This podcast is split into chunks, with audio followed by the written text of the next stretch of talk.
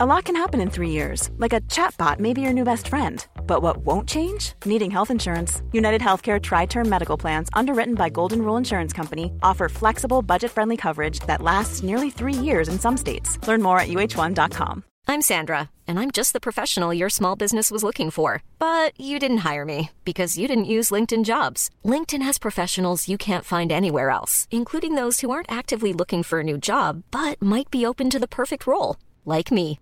In a given month, over 70% of LinkedIn users don't visit other leading job sites. So if you're not looking on LinkedIn, you'll miss out on great candidates, like Sandra. Start hiring professionals like a professional. Post your free job on linkedin.com/people today.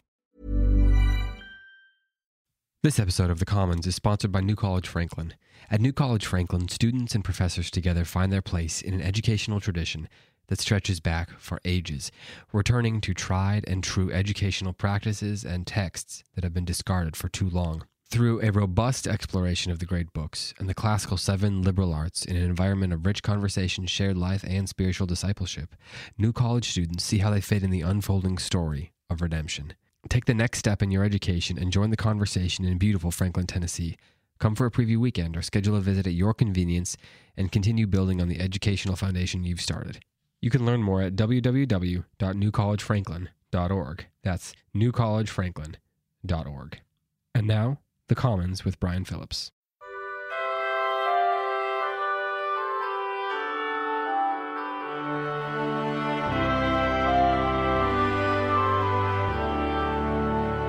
Well, hello again. Welcome back to The Commons, part of the Searcy Podcast Network. I'm your host, Brian Phillips.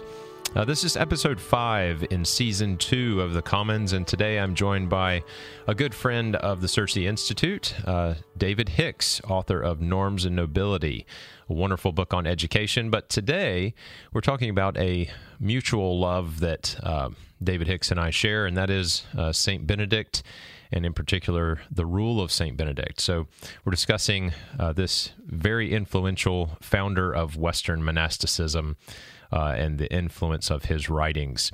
So thank you for tuning in. Hope you enjoy the show. And here begins my conversation with David Hicks. All right. Well, David Hicks, thank you for joining me today. It's good to have you with us. It's good to be here, especially the season of the year, full of Thanksgiving. Yes, absolutely. Absolutely. And today we have another privilege to be thankful for. We get to talk a bit about a shared love that you and I both have for St. Benedict and the Rule of St. Benedict. So looking forward to this. So now the Rule of St. Benedict it's a short work, and it's one that I know you come back to over and over again, and I've had the same experience over the last several years of coming back to that work. So I want us to spend a good bit of time, as much as time as we can, talking about the Rule of St. Benedict. But before we get to his rule, let's talk about Benedict's earlier life.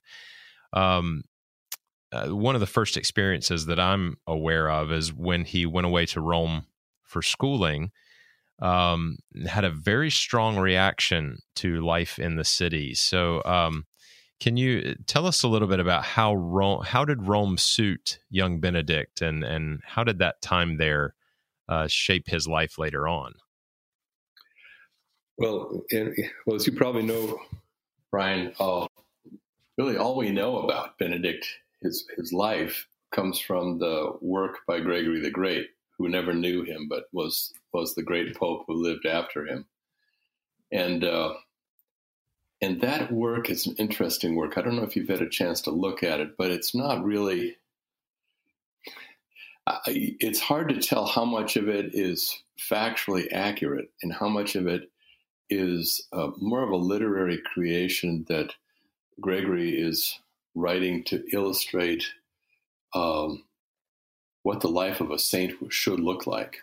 But anyway, So what we know of his early life is that time that he supposedly spent in Rome, where he had a very strong reaction against the manifest evils and violence and craziness of the city. Of course, he lived during the reign of the Ostrogoth, right? Theodoric, who was actually, as those barbarian kings went, he was probably one of the best, if not the best, of the barbaric kings of Rome, and governed through a guy named Cassiodorus, who was his principal, sort of his prime minister, if you like. And Cassiodorus, as you know, founded his own monastery after he left Theodoric's service. So he was surrounded by good men and was, I think, trying to be a good ruler of the Italians, although the Goths held the Italians in contempt. But young Benedict saw, just the excesses of Rome. Like if you, are you familiar with Kazantzakis' biography of Saint Francis? It's the same story in a lot of respects. Saint Francis, who is a young man, goes to Rome thinking he's going to find a holy city, thinking he's going to Jerusalem, instead he finds brothels and filth and sacrilege and paganism and violence, and he's so repulsed by it that, of course, he leaves Rome to escape a very sinful place. So I think possibly, to go to your question, and of course we're all speculating now, but that right. has been what shaped in young Benedict this fervent desire to try to create a community that really did live out the gospel and really did manifest or show the promise that the gospel, try to live out the teachings of Jesus in a way that made manifest the wisdom of those teachings and that brought about the salvation of souls. Right. And I think according to that same tradition of stories, he left Rome, having been quite disappointed with what he found there, of course, as you mentioned. And he went to live in a cave for a while from what I've read. This is sort of a story with what I think is a bit of a humorous twist. In a sense, I feel bad for Benedict. He goes to escape the paganism of the city and the wickedness of the city. He's just tired of people. I guess a lot of us have been there, right? And so he goes to live in this cave, but the strange man living in a cave draws so much attention that people are just flocking to him to meet him. And eventually, a group of monks came and asked him, while he's still in that cave, to be their abbot. And Benedict resisted at first, but eventually he kind of relents and joins them. But that also did not go very well. So he goes from Rome, perhaps having these high expectations of what life in Rome would be like, and then goes to live in seclusion for a while and becomes an abbot. And that didn't go all that well either, from what I understand. How did his first attempt at being an abbot suit Benedict? And then what did he have to learn from that? Well, again, I think that this tradition, as given to us really by Gregory, was in a way a kind of, he has these various stories about him, which are all, I think, clearly intended to do exactly what you're saying, shape his eventual character and his rule. And one of the things, of course, and it's like almost like, Pilgrim who goes through all of these in Bunyan's Progress, who goes through all these stages in order to be refined as a soul.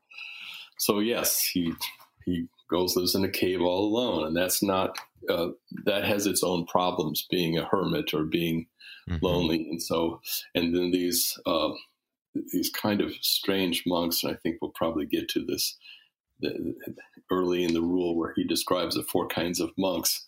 These monks are kind of described, these four kinds of monks are in a way described in this story that Gregory tells about Benedict and how he has this experience of all these different kinds of monkish experience. or this. So it's not just theoretical for Benedict. He really experiences these types of monastic expression in his world. Mm-hmm. And all of it, both, and you see it in the rule, all of it points him in the direction of the Cenobitic community, the wisdom of the, Pachomian Cenobitic tradition. And that's what the rule really is all about, is trying to, if you read this as a monk or as a prospective monk, it's really the persuasive, if you like, argument for why the Cenobitic life is better than the idiorhythmic or hermetic life. I mean, and Benedict is convicted of this. Right. And we will get into a discussion of those four different types of monks. It's interesting because as we've done several episodes in this season of the Commons, I talked about Saint John Chrysostom and Saint Ambrose, and now it feels like we're coming back to this this same theme where Saint John Chrysostom and Saint Ambrose both were essentially compelled into their positions as bishops. Not necessarily men who were looking for that office. In fact, sometimes even, and it's hard to know whether these stories are, apocryphal or factual or whatever, but even sometimes compelled by force or threat of imprisonment, that you have to become the bishop.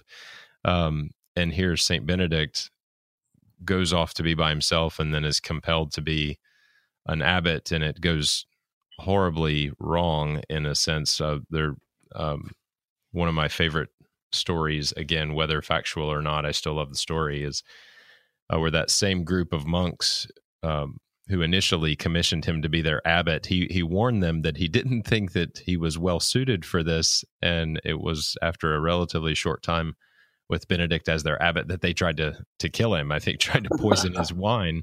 Yeah. Needless to say, he disbanded that first monastery, that first band of monks. But Benedict didn't give up after that first disaster. As you said, it did show him what kinds of men were out there, what kinds of monks there were. But he went on, of course, to establish, I believe it was 12 monasteries with 12 monks each. Right. And it's for that great effort that Benedict is referred to as the father of Western monasticism. But, and you've already alluded to, the barbarian rulers and a bit of what was going on in Rome. But why was monasticism so important at this particular point in history, at least at Benedict's time? Yeah, well, monasticism comes from the East, of course. And by the time Benedict comes along, it's probably already at least 200, 250 years old. And so he inherited a very rich tradition, and one that also had very strong opinions that he ended up promulgating and sharing. I mean, if Saint Basil, who was a great monastic in the Eastern tradition, also was a huge champion of communities, and was actually was really more strongly, I think, against hermitage,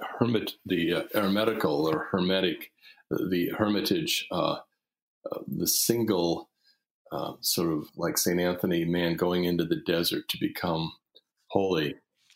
He wrote powerfully against that kind of an individual. So, Benedict inherits all of this, but I would say that probably in his situation or in the West, the tradition was, I don't know, I'm stepping on, I'm just speculating on this, but in the East, the theory is that monasticism really took off after, Christianity became, the official religion of the empire after Constantine, because of course that brought into the church suddenly, dramatically, an enormous number of pagans who converted for a whole range of reasons. But one, of course, reason to convert was so that you could hold an office, so that you could get ahead in society.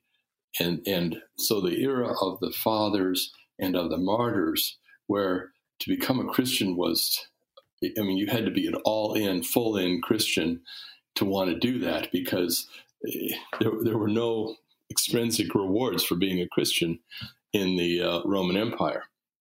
Now there were all extrinsic rewards, so people could become Christian for a variety of reasons, not just because they wanted to become a disciple of Christ.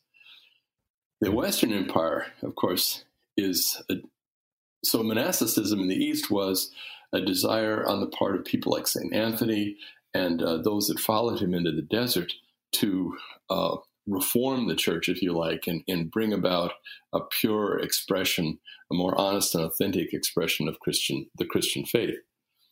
Whereas in the West, it was often truly an effort to escape a really violent society that was in collapse, and to create these kind of safe havens, if you like, where also not only Christianity, but where culture, I mean, this is where I mentioned Cassiodorus. This is where Cassiodorus came in. His monastery down in Calabria, which was formed around the same time as Benedict, it had a huge, I mean, one of his works of his monks was to preserve the literary tradition of the ancient world and preserve that culture.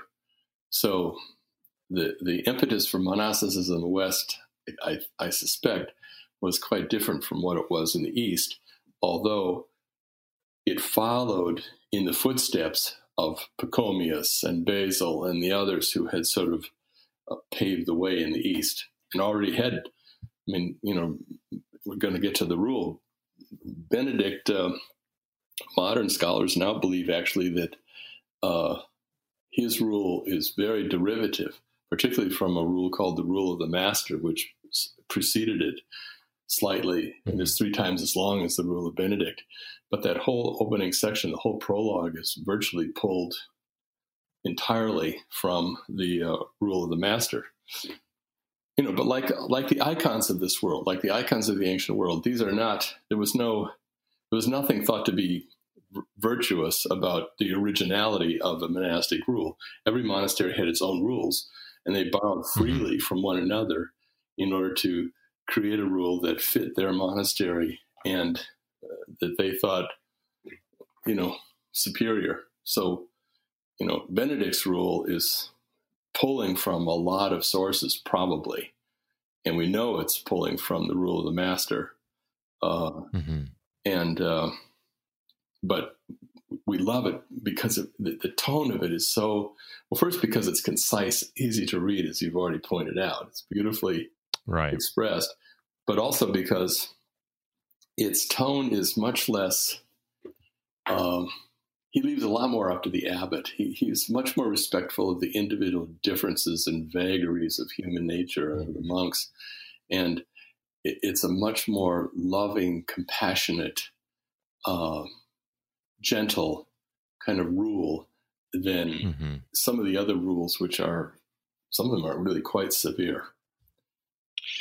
And I wonder if some of that moderation and gentleness that we find in the rule of St. Benedict, I wonder if some of that, and again, I'm speculating here, if it rises from the early struggles that he noticed when he attempted to be an abbot that first time with that group of monks that commissioned him from the cave. Perhaps that was sort of a wake-up call for him. And I mean, I guess it's possible that they tried to kill him because he was too severe. You know, he was a hard abbot perhaps that first time around. I don't know, but that's a good. He does. Yeah, that's a good insight. I like that thought that maybe they taught him a little bit about the difficulty of ruling human nature.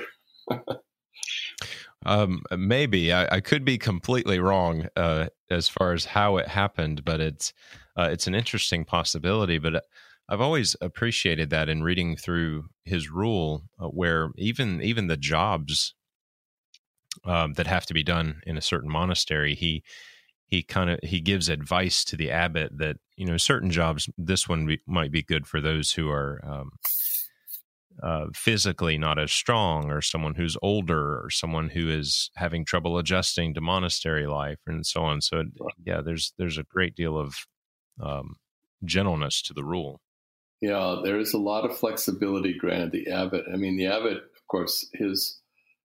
On the other hand, I mean, I totally agree with what you're saying, Brian, but on the other hand, you could say that the rule also reflects the fact that the abbot had to rule. I mean, everything was referred to the abbot.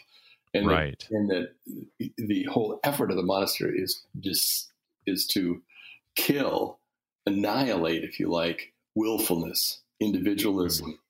I mean, look at the three cardinal virtues of the monastery, you know, their obedience first, silence, and humility.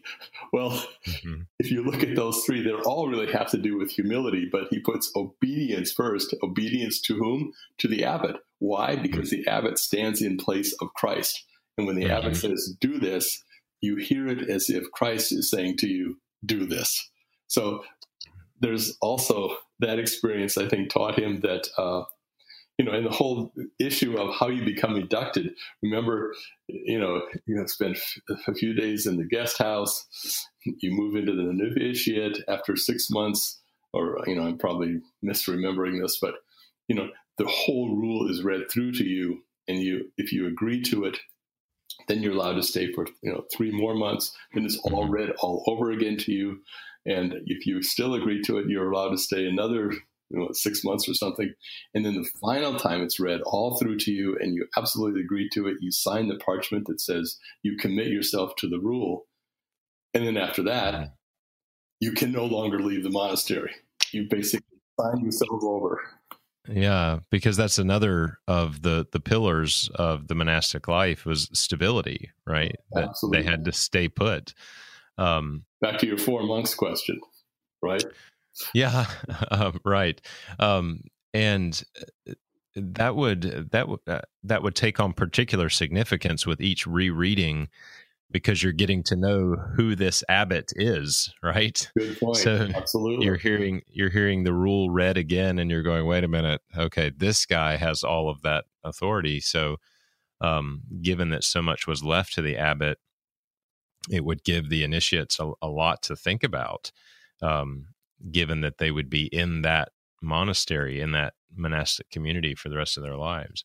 Absolutely. If you think about the way monasteries, most of them that we know about came into being, it was because of because a group of men, usually young men, were attracted to an older man who had great spiritual wisdom and power, and they basically became his apprentices. I mean, they wanted to learn the spiritual life from someone who had succeeded, in their eyes, in leading the spiritual life. So for monasteries starting out, it wasn't as if it was going to be that, they were there because they wanted to obey the starets or the spiritual father or leader. And but once they're established, how do you keep that? How do you keep that relationship moving forward as abbots die and new abbots take their place, and as the monastery grows? Well, you need a rule. And, right. And it even kind of outgrew, well, in a sense, Benedict kind of, I know Saint Francis, when he wrote his rule, by the end of his life, recognized that his rule really wasn't significant for how large the Franciscan order had become. But Benedict kind of hints at this as well, or it could be part of what he meant. At the end of the rule, he acknowledges that everything he set down is for beginners, which I remember reading this the first time and being struck by the depth of wisdom and discipline that it required. And then at the end, him saying, you know, this little rule that we've written for beginners. And I thought, oh boy, you know, that's really saying a lot. There's a lot more here than it doesn't feel like a beginner's manual. No, but you're right. I mean, the Cenobitic life it's a school for beginners, as he described it, or it's a school for, you know, I think in his mind, his idea was that it's a school in the sense that you have to go through this school to learn the spiritual life and to be then able to go out alone into the wilderness or to the mountaintop. And at that point, you're spiritually, in his mind, and very few people achieve this, but the great saints have achieved this in his mind, and they can be trusted to go alone and be led directly by the Spirit of God. They don't need an abbot. They don't need all of those lessons that the school has to teach them. They've learned those lessons, and they've graduated, and now they're ready to go on and achieve theosis, you know, achieve oneness with God in a really exalted state. But of course he like Basil would say, those who try to do this before going to school, or who think they have, you know, could just go out in the wilderness and do this on their own, are fooling themselves. They're just become a law unto themselves. And that's not in this tradition's view, that is not the way to achieve, you know, theosis or nearness to God. Mm-hmm. Now, lately, Benedict has come back into more popular conversation, so to speak. A lot of people have been discussing the rule of St. Benedict and his monasteries as it relates to our current culture. Do you think that, and I think most of those arguments have come from people who are looking at our cultural climate and saying, well, we need to consider doing what Benedict did, kind of withdrawing and creating these communities for believers. Do you think that there are parallels between our current situation and Benedict's? In other words, do you think that that's a good use of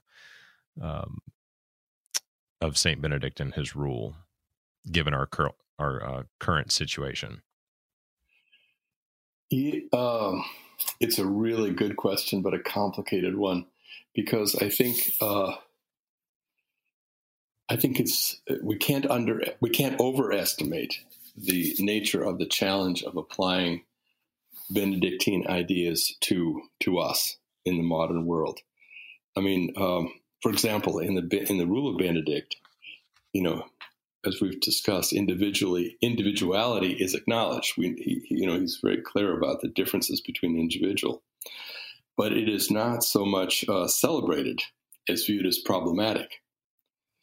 And because, you know, for him, this state of individuality or individuation, you know, leads to isolation, alienation, and prevents us from really moving toward God, and it tends to turn us toward the self rather than toward Christ. Mm-hmm. And this, of course, is anathema to a monastic. I mean, for them, to repent for a monastic, as for all of us, is to turn away from ourselves and to Christ. But if we live in a culture that celebrates, you know, individualism and free choice and rights and has a victim's consciousness and is all about political empowerment, and it's now even become about self-making and self-identification. I mean, this is the antithesis of what monasticism is all about. So I can see why modern writers, you know, like Rod Dreher and others, are sort of reaching out toward this and saying, we need to go in this direction, but we shouldn't underestimate, the difficulty of getting from where we are to where this is. Mm-hmm. So, you know, I mean, it was a lot easier, I think, I mean, this whole monastic idea resonates a lot better with the classical tradition because that is informed by the excesses of individuality, hubris, which we've all heard of, and say the religions of Dionysus, and much more than say the poetry of the Romantics or the personal salvation of the Reformation, which we come after all that. And again, it's a celebration and empowerment of the self. I'm not even going to Nietzsche and all of that. So anyway, we can look at it and admire it, but I think it's extremely difficult for us to apply it to the changed conditions of our times. Mm-hmm. Because our mind is in a different place. Our whole mental framework it's no longer a classical one. We can move on from this, but I'm thinking too that this was what makes it a great thing for you guys to study and for the students to look at or read in a classical Christian school, because they can then come to maybe to some extent appreciate how much more accessible this kind of path to God is to a classical-minded person than it is to a modern person. Mm-hmm. I don't know. Does that make sense? Does that make sense? It does. I was reading a bit from a book by Timothy Cardone, who's, I believe he's an abbot at a Benedictine monastery. And he wrote sort of a commentary on the Rule of Benedict. And one of the things that he observed, almost in a side comment, it seemed, was that he was talking about the different steps that an abbot would go through in a case that might lead to, say, excommunication of a monk, which obviously is a very serious matter. But he just expressed, Cardone did, expressed the trouble that monasteries face with this now because of monks coming in who have grown up in this culture of celebrated individualism, and how at times it seems that they can excommunicate themselves. Yeah. That it doesn't even have to be done as an act of discipline, that getting them to invest in the monastic community and life in the way that Benedict would have intended is hard enough as it is. So the threat of excommunication is not nearly what it once was. It's kind of like, when a student now hears that Socrates chose the poison rather than exile, that seems so strange because the idea that their place, their city, their community meant that much is just very foreign to our ears now. Yeah, good analogy, I think. You're right. I mean, because now there are so many other cities that you could go to and have a good life. Right. So, yeah. Now let's jump into the rule itself. We'll start with a big general question. I've heard you say this at Searcy conferences before, and I agree with you that the rule is beneficial to just about everyone, not just monks and nuns. I've heard you say that before, so let me give you a chance to elaborate here. Why do you think that is? Why is the rule so beneficial and such an important work, even to those not choosing a monastic life? Well, to me, you referred to Socrates. Socrates, would say the ideal is important even if it's unachievable. I mean, because it holds out to us this goal toward which we can move, even though, we know that we may never reach it, or maybe it is unachievable, but it still gives us a direction. It's like, celestial navigation, right? It's the star by which we can guide our ship, other than just letting it be blown around. And I think the rule does that to some extent. I mean, just like the epistles do that. I mean, all wisdom, in a way, literature does that. And I regard the rule as just a really wonderful example of the wisdom literature that we should all be studying and reading constantly. So in that sense, and it also it gives us an illustration. It's a practical. It's a very not just an intelligent individual and saintly individual, but a whole saintly tradition of how to apply the teachings of Christ to very specific rules of life and how you live. So it gives us an example of how to do that, which we really need. And, you know, when you talk about those early monkish experiences that he had, I mean, what he's finding is that these people who, you know, there's two or three monks who are off in the wilderness. Well, why did they reject him? Why did they even try to kill him? The most un-Christ-like thing they could conceivably do. It's because they're just worldly people living out in the woods, thinking that they're doing, thinking that they're being holy or thinking that they're being good Christians, when in fact they're being just the opposite.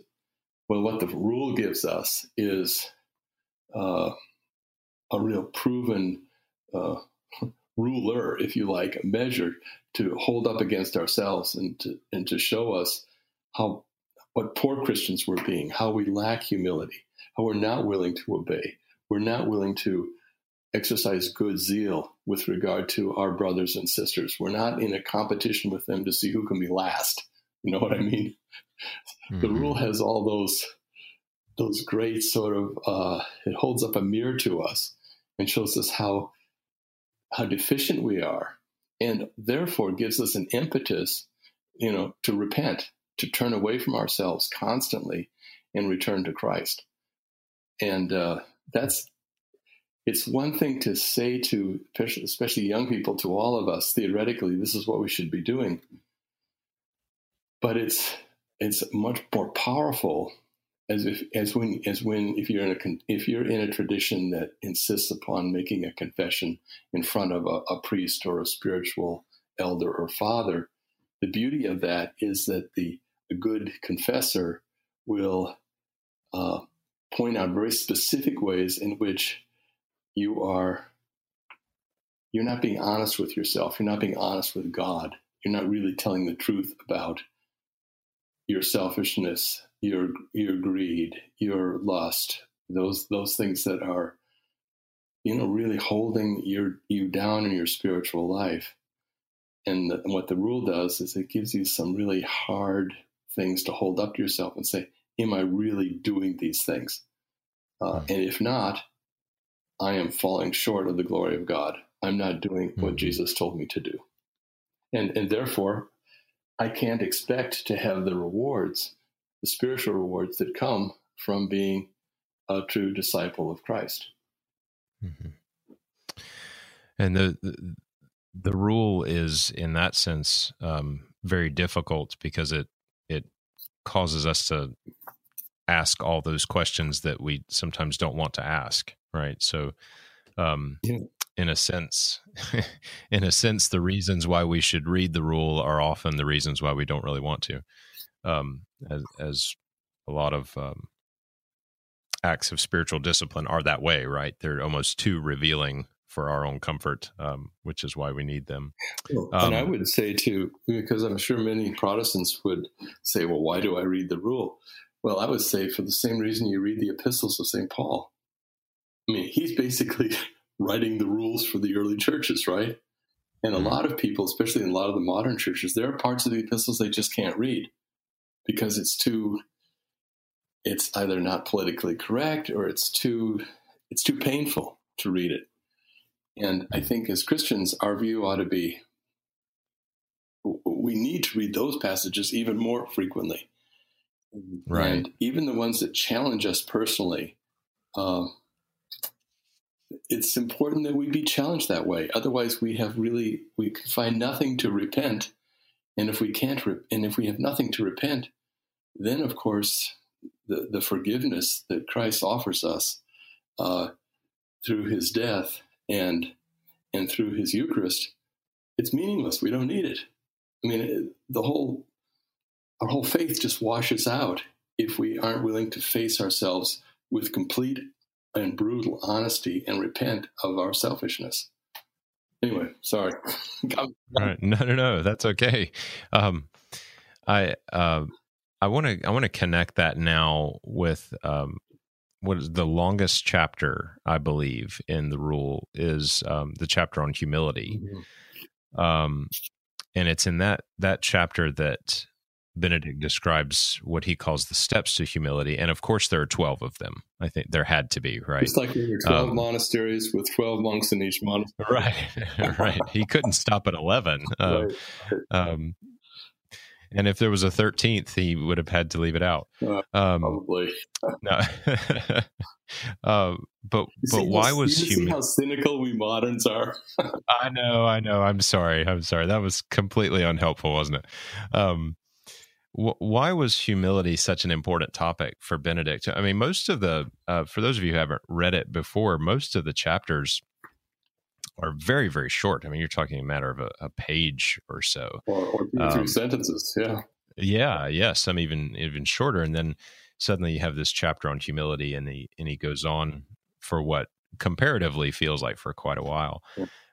So why was humility such an important topic for Benedict and the monks living under his rule?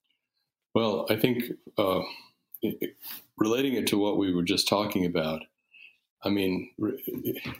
The core to me of the first domino of the Christian way of life is repentance. I mean, the first thing that when John the Baptist preaches, the first thing we hear in the gospel is he's saying, repent, the kingdom of God is at hand. The first words out of Christ's mouth is repent. I mean, that should be a big tip off to us that repentance is where it all begins. And unless you are genuinely humble and see yourself as the first among sinners and someone who can never really get to the bottom of how desperately wicked they are in their thoughts as well as in their deeds, you can't put your foot on that path. And so I think, theologically speaking, repentance is... I mean, humility is what pays the way or makes repentance possible. So in that sense, it's crucial. But if you think also then, if you go back to life in community, back to his three cardinal characteristics of a monastery? You know, their obedience, silence, and humility. But in fact, and if you read through his 12 steps, obedience to the will of God, obedience to the injunctions of the abbot, those are two of his steps.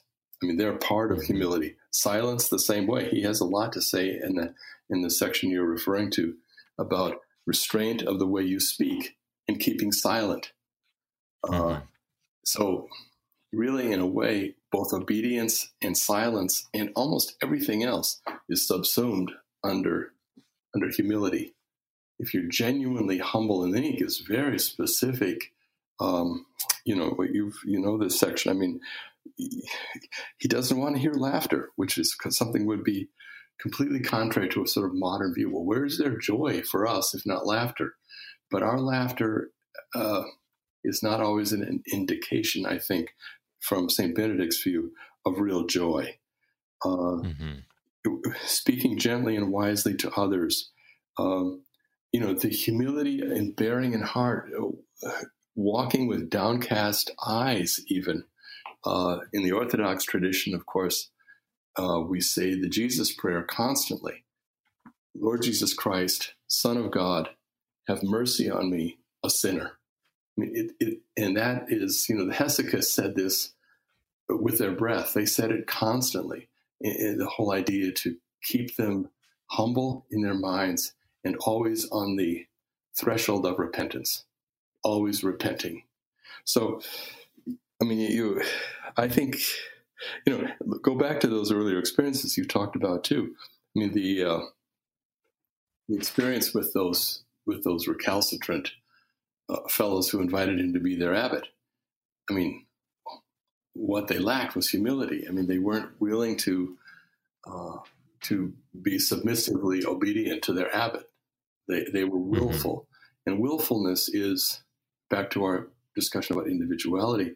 I mean, willfulness is like, it's like pride, right? It's the root of all evil. It lies at the like a snake coiled at our roots, holding us back, preventing us from advancing in the spiritual life.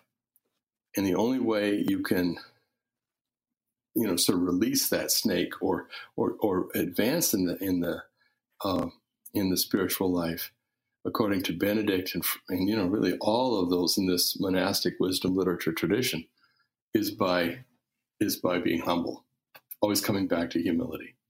Mm-hmm.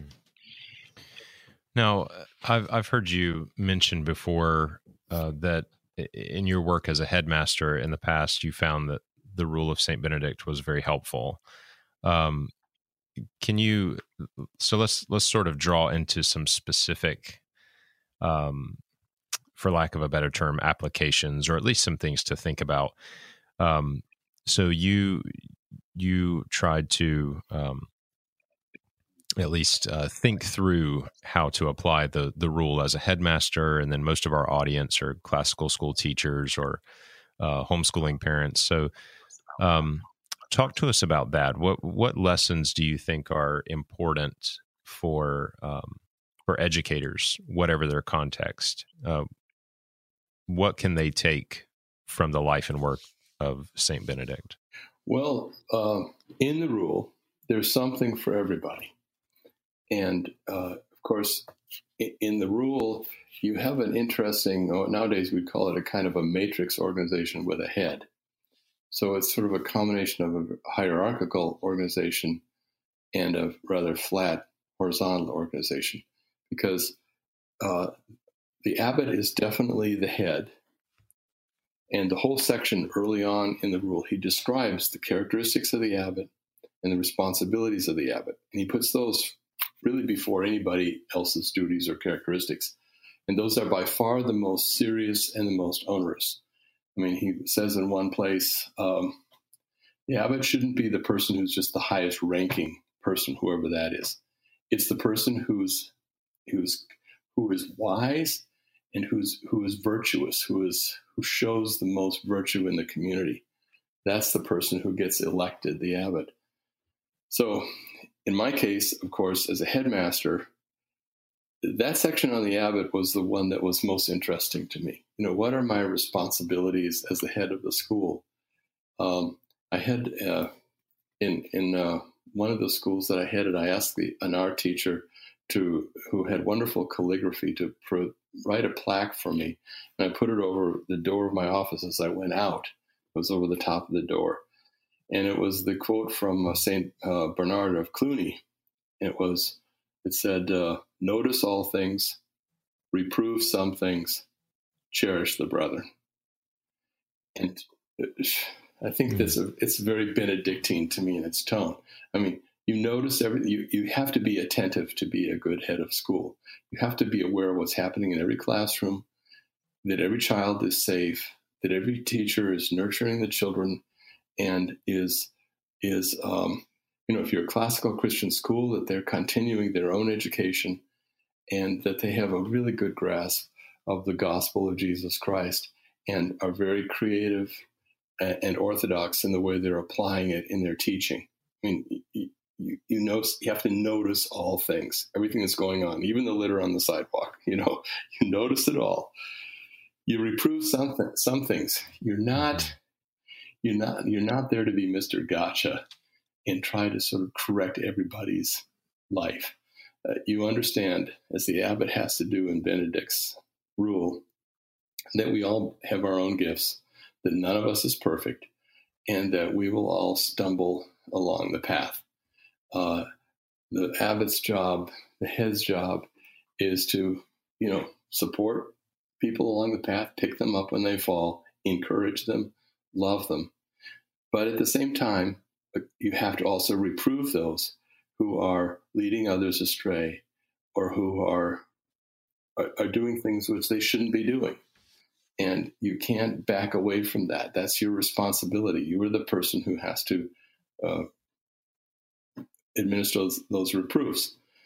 But overall, your job no matter who you're dealing with, is to show them respect and cherish them. You know, some heads are so much better than others at doing this. I'm not, you know, I've always struggled with being able to convey a spirit of tender love and support to everybody in the community.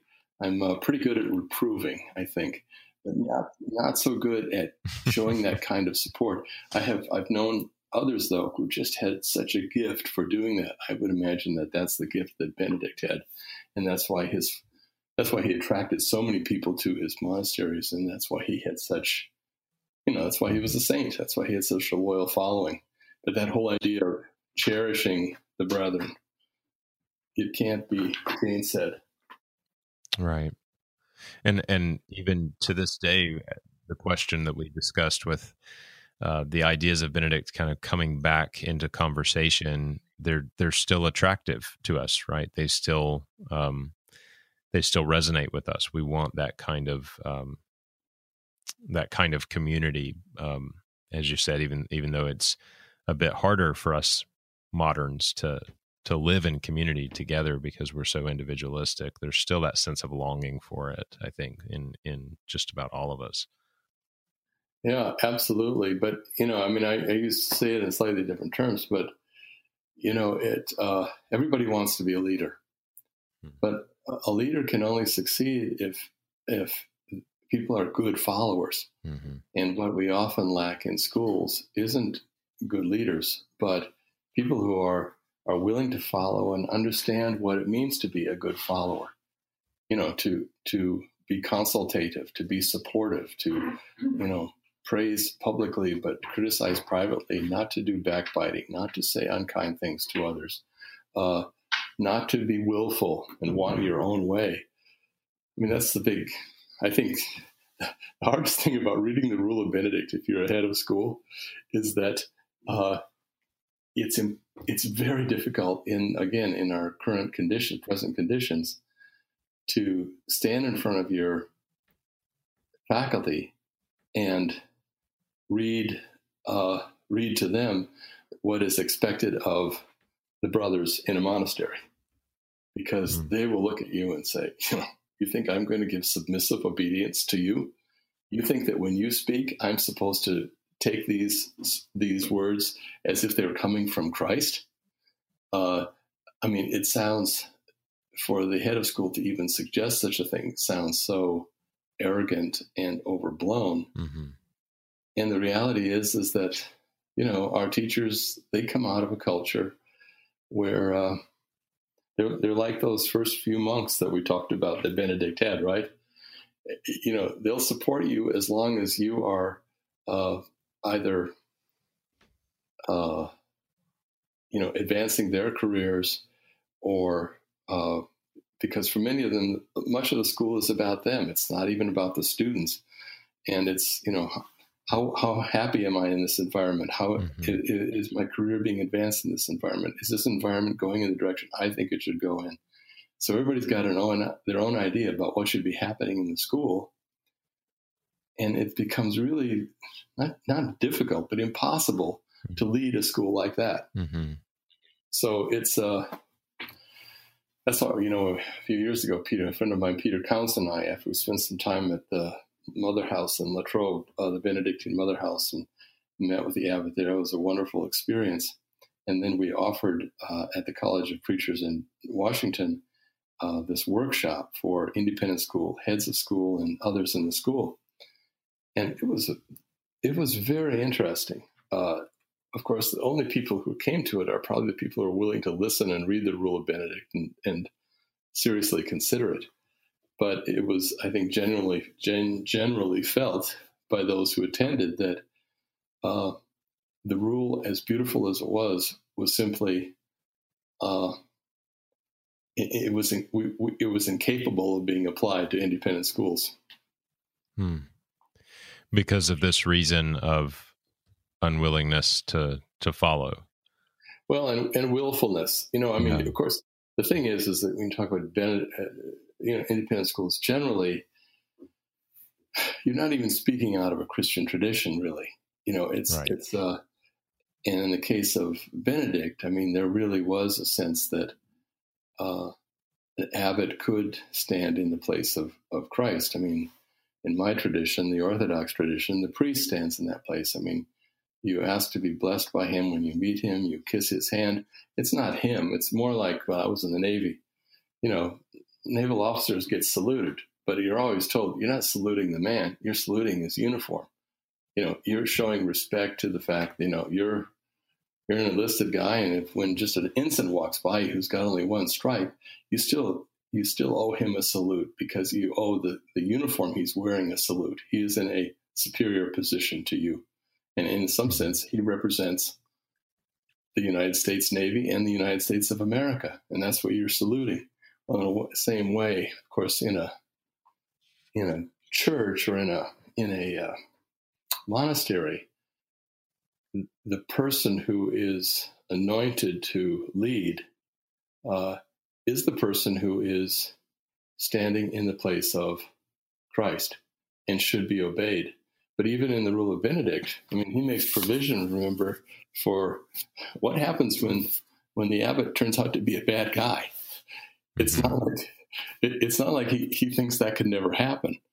And right. Of course, when that happens, he says, you know, the bishop has to get involved. And then presumably, too, the monks themselves, they elect their abbots. So they also have a hand. There were several times in my schools that I genuinely wished I could just go to the faculty and say, you know, clearly you're not willing to follow me on this. Let's have an election.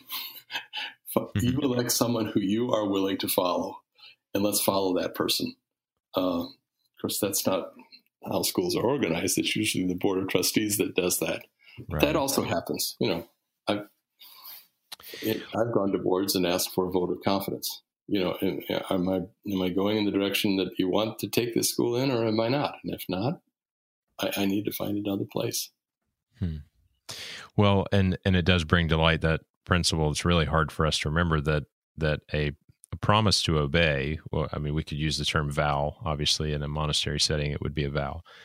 But a promise to obey is one thing. But actual obedience when there's disagreement or conflict is another matter entirely, right? Yeah. Well, and that's where the vow, a vow to obedience, is fine, but obedience isn't needed until there's disagreement, right? Until there's conflict or tension of some kind. Yeah, that's right. And then you have to make a really important gut checking decision. You know, in my career, I was the head of schools for 30 years. I didn't want to do that anymore. And I finally found a job because I didn't want to be the CEO anymore. I finally found a job with a company based in Chicago where I could be the chief academic officer reporting to a CEO. I loved that job. And I think, in fact, I just had a conversation. I've retired from it now, but that person still just called me a few hours ago, actually, to talk about something. I think I made a great follower of his, even though we disagreed on a lot of stuff. But only he knew about it. I mean, we'd have our Monday morning, you know, C-suite meeting. There'd be 4 or 5 of us in the meeting. We'd talk about the direction of the company, and I had no problem in that meeting, you know, arguing with Mac or disagreeing with him.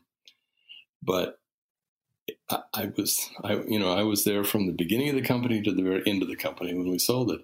I mean, I was never disloyal to him. I always supported him outside of that particular room. And I supported his decisions, even the ones I didn't agree with. Because to me, that's what my role was, to disagree with him. In prime fact, I remember one Monday morning, we walked at the meeting, and Mac, you know, put his arm around me. We're walking down the hall, and he said, "Hicks, why do you always argue with me?" And I looked at him. I said, "Mac, if I always agreed with you, you wouldn't need me around. Why are you paying me all this money just to agree with you?" And he was like, "Oh, yeah, that makes sense." But that's the kind of That's what I always looked for in schools. I wanted people who would be really open with me, and if they thought I was making a mistake or doing the wrong thing, I would hear from them about it right away, and we could talk about it. But I never, those are people that's how it had to come to me. But so often what happened is they wouldn't have the courage to come to me and talk to me. Instead, they'd talk to their friends, or they'd talk around behind my back in some way. And then it would create this just festering unhappiness in the environment. And that is what Benedict is talking about. He wants joyful monks who are happy to be there. And he also sees too, and this is really true because I found it to be true when I was working with Emeritus, just the process of obeying when I didn't agree, I found it very liberating and comforting in a way. I mean, it was like, I can do this even though I don't really agree with this, but this is my leader. I've got to trust him, and I've got to give him the same support I would want him to give me if I were leading and he didn't agree in the direction I was setting. Mm-hmm. I mean, it's as simple as, doing unto others, right? Right. Well, David, thank you so much for joining me for this episode. I could go on and talk with you for hours more. There's so much. I even left out some things that I really wanted to ask you about. So maybe we'll have to carve out time at another Searcy event for the two of us to indulge in this mutual love of Saint Benedict and his rule. But thank you for taking your time out to talk with us today. Thank you, Brian. It was a pleasure. It's a rich topic, and I hope it goes on in many Searcy classrooms. It's wonderful. I hope so as well.